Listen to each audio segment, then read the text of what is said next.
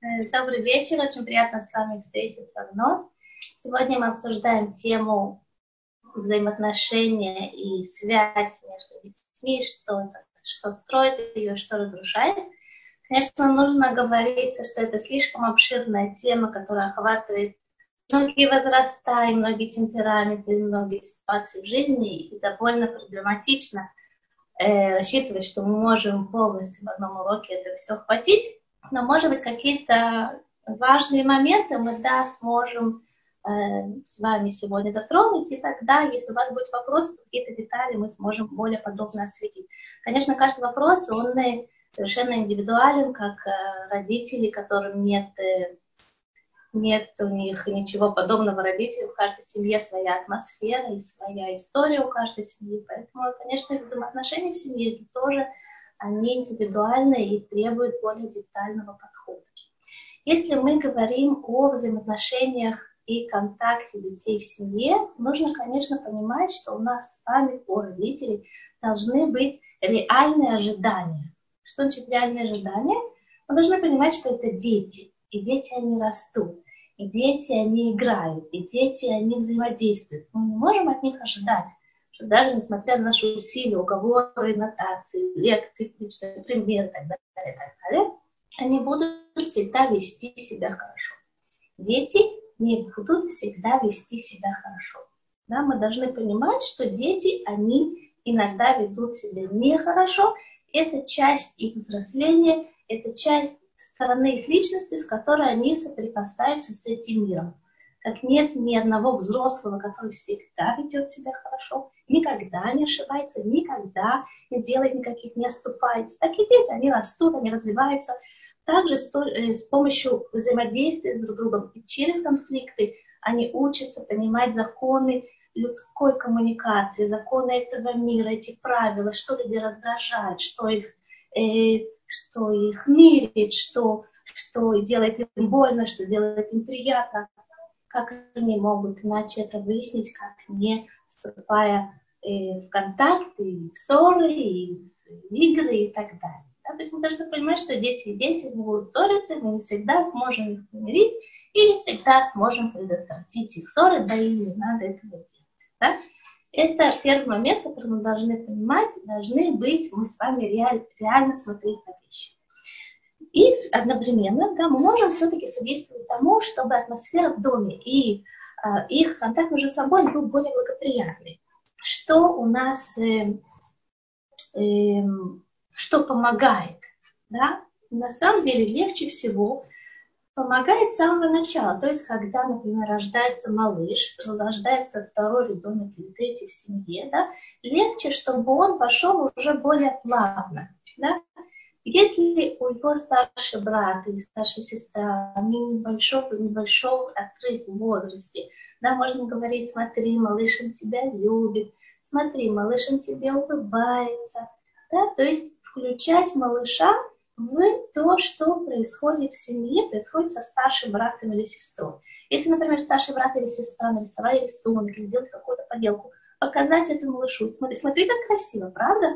Твой старший братик, твоя старшая сестра, смотри, как он красиво рисует, или смотри, как он красиво сделал, или смотри, как он помогает маме. То есть включать его в жизнь семьи, когда старший брат выступает, и старшая сестра выступает в положительной роли, в роли примера. Тогда у старшего действительно есть мотивация быть хорошим по отношению к младшему. Да? Он уже понимает, что он играет какую-то роль в этом, в этом, в этом мире, в этом, в мире, мир семьи, да, и маленький он уже часть этого мира тоже. Да. Кроме того, когда, это, конечно, когда мы можем говорить, когда старший брат и сестра, у них относительно небольшой ребенок, да, но и когда он тоже большой, можно находить какие-то вещи, чтобы включать э, младшего в беседу о старшем, когда старший выглядит у нас положительным. Да, например, смотри, ты как, как смотри, как тебя старший, ну, да, не знаю, как его зовут, не знаю, Петя, да, смотри, как Петя сделал, смотри, ты учись. Маленький, он же еще ничего не понимает. Можем говорить учись ставить его в пример и так далее. Ты больше не раздражает, потому что он еще очень мало. Но для старшего это будет прекрасная мотивация быть э, старшим, таким хорошим и умным и положительным братом по отношению к младшему. Если у нас речь идет о детях, скажем, 3-4 лет или 5-6 лет, да, и они ссорятся между собой, мы должны быть реально, реалистами и понимать, что если у них нет, а у них нет, само по себе не возникает эм, навыках коммуникации, то невозможно от них ожидать, что они смогут делиться друг с другом. Да? Почему происходят детские ссоры? Или со скуки, да, чаще всего, или от просто нечем заняться, а поссориться это очень интересно и происходит какое-то событие. Или они хотят привлечь внимание родителей, или они не могут что-то поделить, да, или они добиваются какого-то главенства в семье. Ну, на этой почве обычно рождаются эм, споры и ссоры и так далее между детьми. Но мы можем научить их каких-то, каким-то самым базовым коммуникативным навыкам. Например, они хотят, то есть мы делаем это один раз, не надо каждый раз, мы делаем это, потом мы говорим, вы знаете, как это делать, я знаю, что вы можете договориться. Они приходят, вот мама, там, он меня отобрал, и я хочу тоже. Вы можете договориться, но нужно им объяснить, как это делать. Например, это у нас два мальчика, Петя и Вова. Да? Петя хочет мячик, и Вова тоже хочет мячик. Мы говорим, Петя, ты скажи Вове, я тоже хочу поиграть в мячик. И он за вами должен повторить, обращаясь к Вове. Да? Петя у нас говорит, Петя, я тоже хочу поиграть в мячик. А второй брат ему отвечает, но это мой мячик, я тоже хочу в него играть. Тогда ты ему скажи, но это мой мячик, я хочу в него играть. Дальше, следующий этап. Может быть, мы сможем играть вместе. Скажи ему, давай играть вместе. И тогда что тот ответит? Он скажет, например, давай. Или он скажет, я не хочу, хочу играть один. Тогда он говорит, я не хочу, я хочу играть один. Тогда он ему говорит, вы проговариваете, и он за вами повторяет. Взрослым может показаться это глупостью просто, да, естественным, неестественным, искусственным. Но маленьким детям нужно показывать, как нужно общаться, как нужно делиться, они с этим не рождаются. Тогда вы говорите, может быть, я могу дать тебе другую игрушку, ты можешь поиграть пока этой машинкой, я поиграю твоим мячиком. Вы, и, и он за вами повторяет, а тот отвечает. Как правило, дети видят такой контакт, когда им не угрожает ничего на самом деле, ведь им ничего не угрожает. Но в тот момент, когда кто-то отбирает мячик, да, все инстинкты, они, значит, встают на дыбы, не дам, не дам. Когда это в разговоре, когда к ним обращаются как взрослому, понимающему, маленькому, но соображающему человеку, тогда они, как правило, находят компромисс. И вы удивитесь, как легко и плавно дети могут найти на самом деле компромисс. Он скажет, ну хорошо, можешь играть моим мячиком, а я пока буду играть, не знаю, в ракетки. Да, я пока буду играть в поезд, я пока это. А потом мы поменяемся. Да? Но вы должны идти научить. Давай мы сделаем так, может быть, ты сделаешь так, а потом ты сделаешь так. Они за вами должны проговорить и повторить. Понимаете, о чем я говорю? Тогда вы можете знать, что у детей есть навыки, как научиться делиться, как научиться находить компромисс. Может быть, это сделать один раз, может быть, иногда два раза, да? Не все время, конечно, потому что это будет бесконечно, и одна мама этого не выдержит. А потом вы можете им сказать, я уверена, что вы знаете, как нужно договариваться. Я знаю, вы можете договориться. Все. Мама не может все время вмешиваться в детские игры. Да? Мама, она не, не полицейский, не тут, э, консультант по разрешению конфликтов. Она может им сказать, я знаю, вы можете договориться. Я знаю, вы уже большие, и вы умны, и вы можете договориться тогда они на самом деле не будет стимул договориться. Но мама же уверена, что мы можем договориться. Значит, мы можем. Что еще помогает детям находить общий язык и быть привязанным друг к другу? Это, конечно, атмосфера в семье. Да? Что значит атмосфера в семье? Это когда у каждого человека есть свое место, и каждый человек, и маленький ребенок, у него есть свое место в семье. То есть он не должен за него бороться. Он знает, что мама его любит, что папа его любит, что у него есть игрушки, которые он что у него есть книжки, что никто это у него, мама это не отдаст соседу, мама это не отдаст какому-то гостю, мама вас спросит. Ты разрешаешь, чтобы шел мальчик Алеша поиграть? Ты разрешаешь, чтобы Алеша поиграл в твоей машинке? Да? Если вы знаете, что у ребенка, он просто, вот его машинка, не дай бог, чтобы кто-то ее просто прикоснулся к ней, он просто к ней привязан, как я не представляю, что. Тогда нужно сказать ему заранее, знаешь, сейчас к нам придут в гости дети, ты разрешаешь, чтобы твоя машинка была здесь, или мы ее заранее уберем. Понимаете, иногда тактичнее заранее убрать эту машинку или какую-то игрушку, которую прям ребенок прикипел, чтобы не было, вы знаете, придут дети, начнут играть, и начнутся драки, начнутся слезы. Тактично это убрать. Да? Тогда ребенок знает, вы, вы с чуткостью относитесь к его чувствам, к его имуществу, к его так далее, каким-то важным вещам. То же самое, например, дети иногда хотят взять, не знаю, куклу в детский сад или или там э, коляску во двор, вы знаете, что начнется плач, если кто-то дотронется прямо пальцем. Тактичность, заранее, сказать, лучше не надо. Давай ты будешь играть в этот дом. В садик ты возьмешь куклу, которой тебе легко делиться. А с этой куклой пока тебе тяжело делиться с другими девочками. А эту куклу ты разрешаешь играть. Поэтому лучше брать там, где есть другие дети, что-то такое, что ты можешь легко с этим поделиться. Понимаете? Когда ребенок знает, что вы чутки к нему, что вы, у него есть место в, вашей, в вашем сердце, в этом доме, да, тогда он не так борется за свое место, потому что одна из причин брака это, конечно, борьба за свое место в этом мире.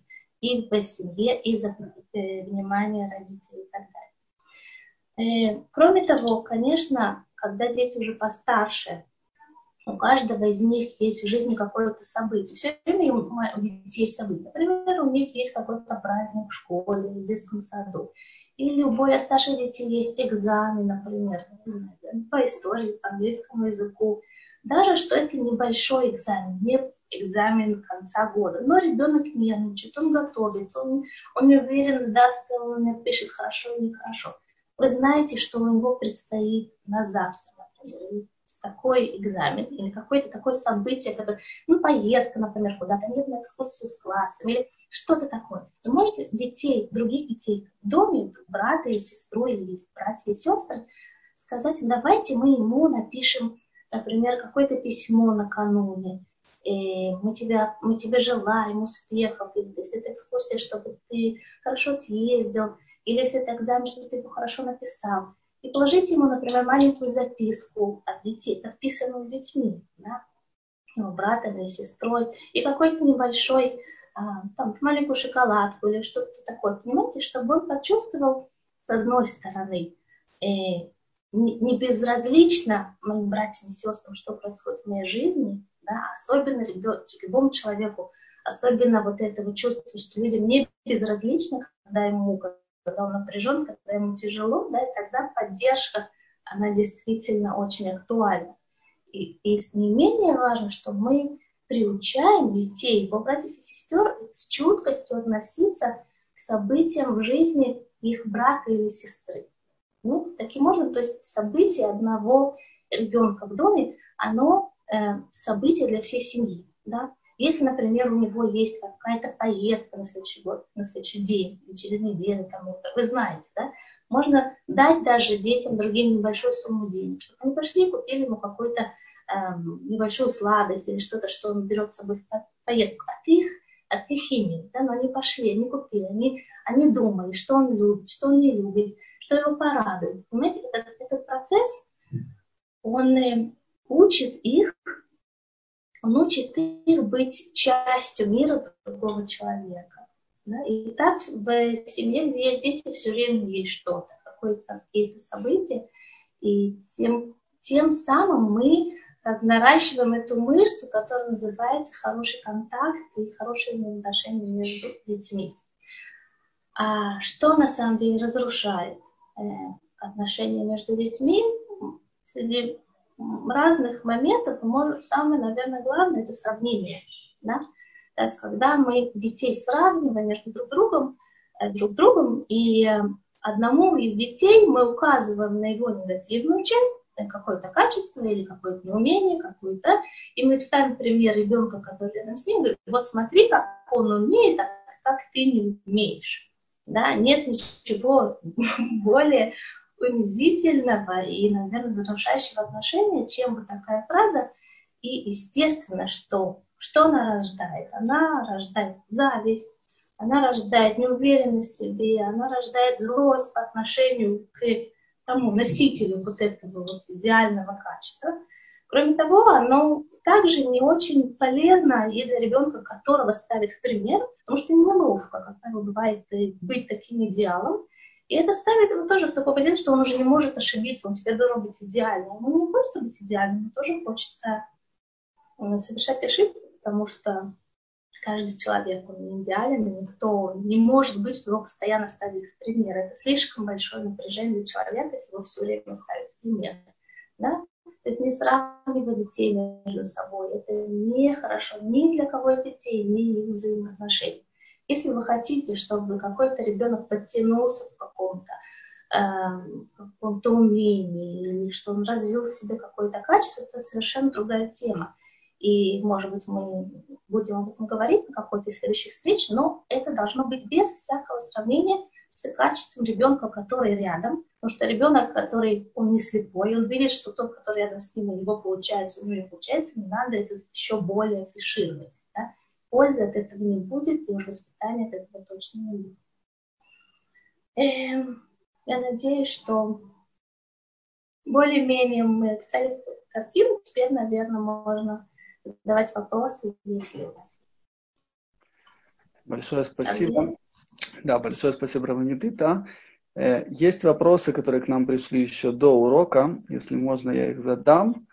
И я надеюсь, что люди, которые их э, спросили, они нас слышат и получат непосредственно от вас ответ.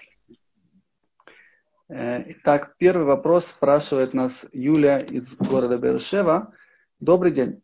Если старшая дочь, ей 18 лет, часто кричит и прогоняет младшего брата, которому 12 лет, из своей комнаты. Нормально ли это и как это может повлиять на их отношения в будущем? Э, спасибо за ваш вопрос. Конечно, это, это нормально в том плане, что это естественно, что это по-другому быть не может. Почему? Потому что у девушки 18 лет, у нее есть большая потребность в личном пространстве.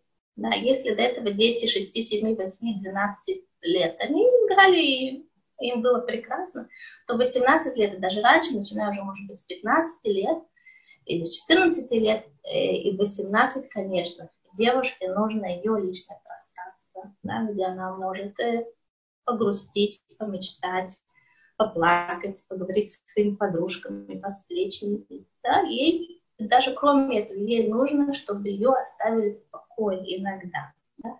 Что происходит с мальчиком, которому 12 лет? Я не знаю, какие у них были взаимоотношения до этого, да, когда ему было 4 или 6 лет. Да. Может быть, она была его обожаемой старшей сестрой, она с ним играла, она читала ему книжки, она с ним ходила гулять, и все было прекрасно. Да. И он знал, у него так отложилось, что она может развеять его, и может быть с ней интересно. И вдруг это все прекратилось. Да? Потому что девочке 18 лет, ей уже не о чем говорить с мальчиком 12 лет. У них нет никаких практически точек соприкосновения, ни общих интересов. И книжки она тоже читать не будет, потому что он уже сам умеет читать, с какой стати, да? И играть им практически тоже не во что. А он все-таки, наверное, ищет у нее ту самую старшую сестру, которая она была когда-то, когда ему было там, не знаю, 6 или, или 4 года. И он не понимает, почему теперь она его не воспринимает. Наверное, так. Да? То есть это естественно, что у нее есть большая потребность в своем пространстве, а ему непонятно, что на нее такое накатил, почему она не может быть с ней как раньше. Возможно, это причина. Я не знаю, есть ли еще другие дети в доме, и какие были отношения раньше, и что происходит. Но есть у этого два возможных решения. Первое решение, наверное, надо постараться, чтобы у нее было ее личное пространство, ее комната, да, которую она могла запирать. Если это приемлемо для вашей семьи, я только даю варианты решения. Вы, конечно, как родители решаете сами, подходит вам или не подходит. Потому что ей нужно иногда быть, побыть собой. Это один, одна возможность. И вторая возможность, которая не противоречит но тоже дополнительно, в таких случаях можно позвать детей как на, на семейный совет да, то есть позвать их вдвоем. Я очень верю в то, что дети, если к ним обращаться уважительно и не и как взрослым людям, они на это реагируют довольно позитивно. То есть вы их, вы с ними садитесь и говорите, можете приготовить что-то такое попить или какие-то салаты, но это совершенно не обязательно. Но, конечно, чтобы вас никто не трогал. И вы говорите, смотрите, у нас тут возникла проблема. Да? Давайте подумаем вместе, что делать. Да? И вы говорите, с одной стороны, мальчик, как его зовут, я скажу, Моша. Моша хочет с тобой играть, хочет с тобой общаться, хочет с тобой разговаривать. Может, он хочет с тобой поделиться, как прошел день, так? А, а с другой стороны, там, не знаю, Мире, например, да, Мире, она хочет побыть одна в комнате. Она не хочет, чтобы ее трогали, не хочет, чтобы ее расспрашивали, ей не хочется ни с кем играть. Она не хочет тебя обижать, но просто ей нужно побыть одной. Как мы это решим? Как мы это решим? И послушать, что они скажут. Да? Потому что иногда у детей есть свое видение ситуации, которую мы как, как взрослые не понимаем. Он, например, может, может сказать, да я совсем не хочу с ней разговаривать, просто ее окна выходят во двор, и я хочу посмотреть, если там Игорь, может быть, он вышел кататься на велосипеде, а он окна в других, не знаю, в других комнатах не выходит. Она вообще мне не интересна. Я хочу просто посмотреть в окно там на что-то, да, только ее окна выходят. Понимаете, вдруг они могут сказать такие вещи, которые мы, родители, даже не задумывались. И обсуждая это с ними, можем прийти к какому-то компромиссу. Это самое мы учим детей, что в жизни не бояться каких-то. Все время в жизни есть люди, и мы живем вместе, мы, у нас разные предпочтения, желания, мы не совпадаем, и это нормально, и это человечески, но мы можем обсудить это, мы можем договориться, да, и детей можно к этому приучить. Даже если в тот момент вы не пришли ни к какому решению, это тоже бывает, это нормально, да, но вы как бы задали уже этот механизм, да, они начали думать, что, может быть, в следующий раз она скажет, смотри, ты хочешь играть, или ты хочешь со мной поговорить, дай мне час, да, и ты знаешь что, может быть, вечером мы с тобой поиграем в шахматы, договорились? Да, они начнут это обсуждать, они начнут как-то двигаться в сторону компромисса не криком не войной, а способ, которым можно найти общий язык. Надеюсь, что ответила. Азель? Да, большое спасибо. Э, я хочу напомнить всем участникам, что вы можете воспользоваться функцией поднять руку и спросить лично свой вопрос, если у кого-то есть какие-то вопросы. У нас есть еще несколько вопросов, которые нам прислали. Пока я не вижу, что кто-то поднял руку, я их зачитаю. Итак, спрашивает Яэль из Израиля. Добрый вечер. У меня вопрос. Можно ли попросить Рабанит Минкин осветить тему низкого порога терпимости у детей? Сав, Тискуль, Намухля и Радин. Разных возрастов. Как реагировать или игнорировать? Как помочь ребенку? Правильно ли помогать или лучше дать справиться самому? И как избавиться от пессимизма? Что из него вырастет? Ну и то, что многие родители думают. Если вы не возражаете, я начну последнего аспекта вопроса, как избавиться от пессимизма, что из него вырастет. На самом деле ответ, он содержится в вопросе, потому что ребенок, он растет. Да?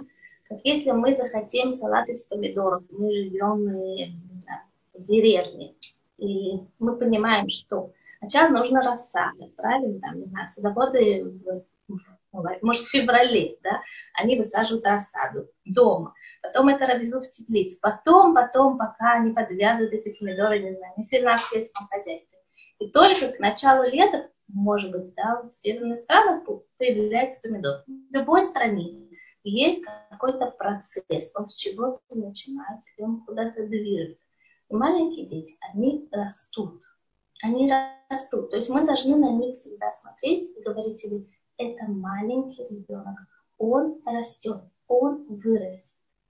Не нужно отчаиваться, ни в каком возрасте нельзя отчаиваться от ребенка, нельзя отчаиваться от себя, как от родителя. Конечно, бывают ситуации, которые тяжело справиться, это есть у каждого родителя, у самого идеального родителя, с самым идеальным ребенком, который таких еще не было никогда в истории.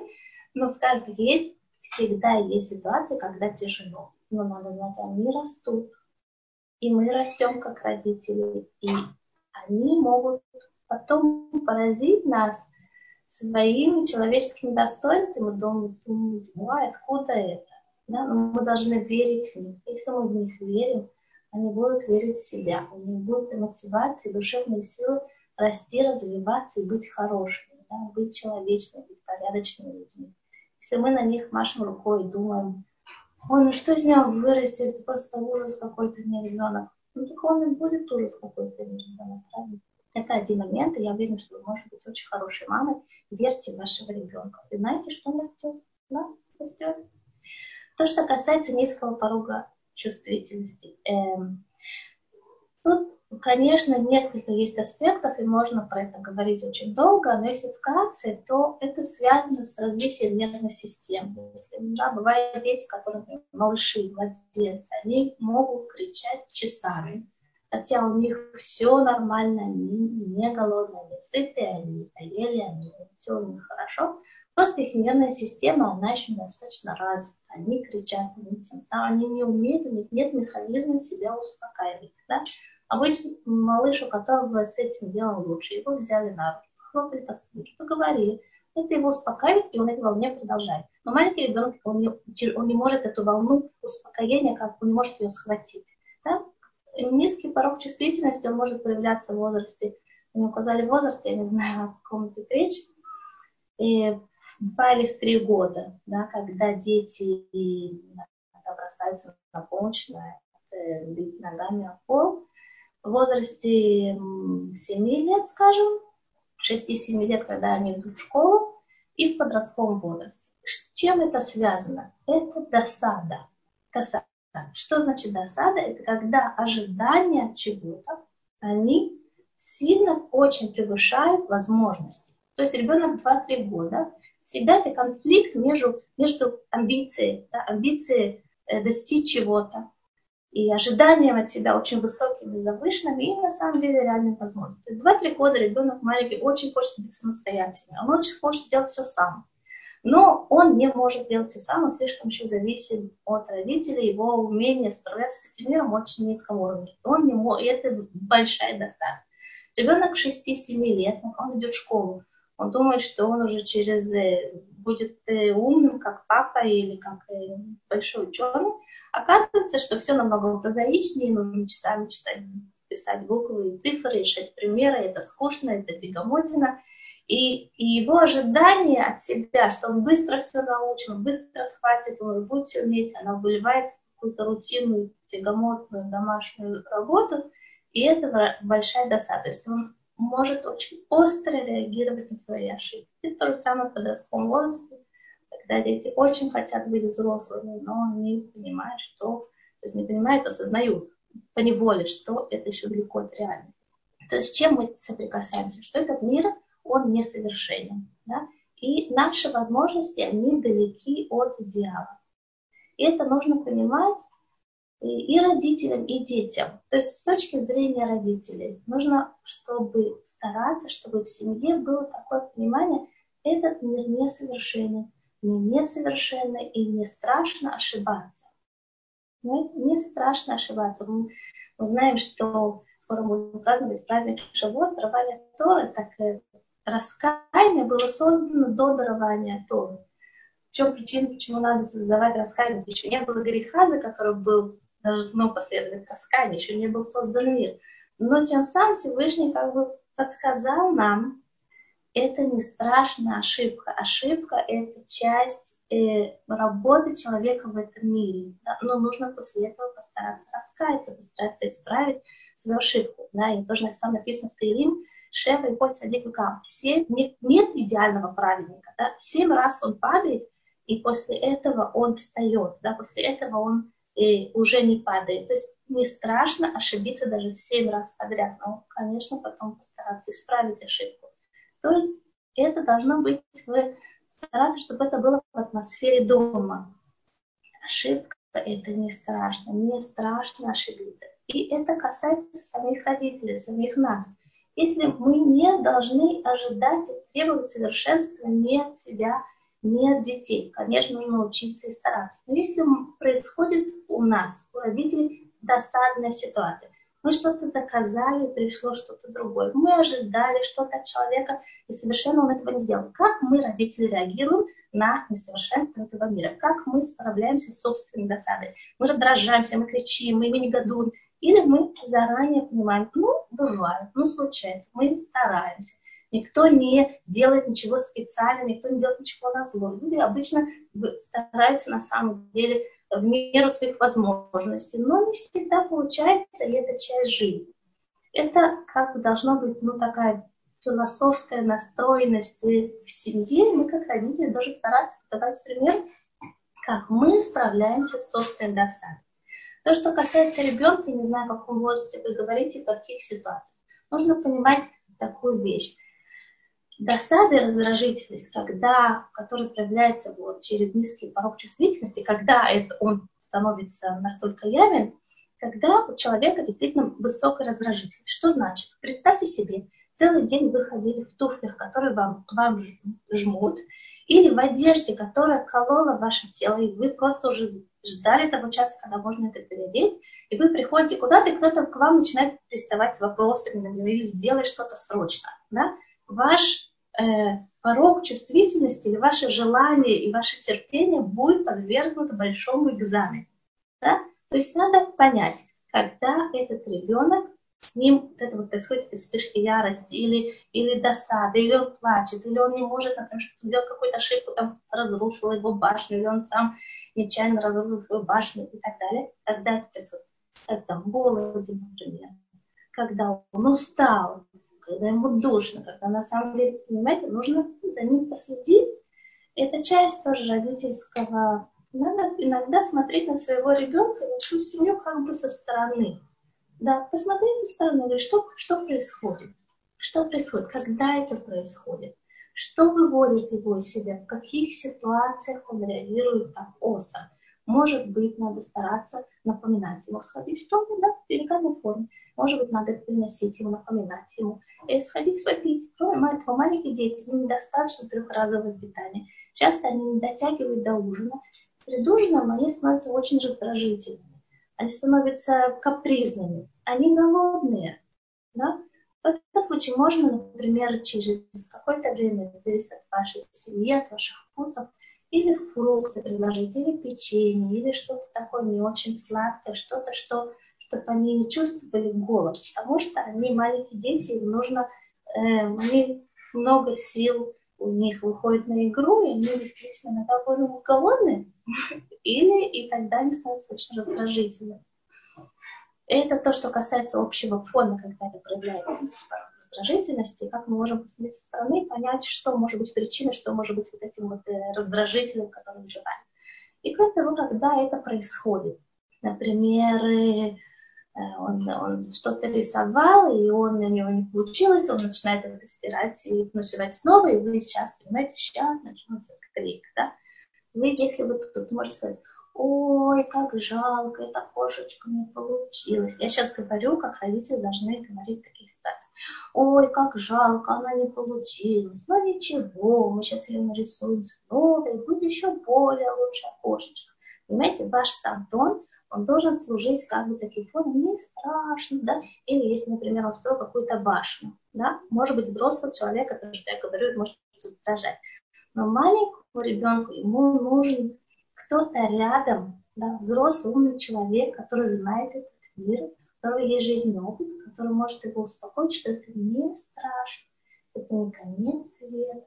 И сейчас построим еще одну башню. И башни часто ломаются, я тоже построила башню вчера. И она тоже сломалась, я когда была маленькая. Я так часто строила, у меня все ломалось. Но не страшно, мы сейчас с тобой построим новую башню.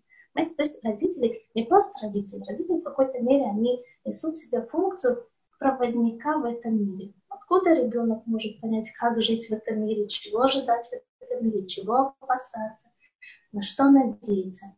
Он в этом плане рассчитывает подсознательно на родителей.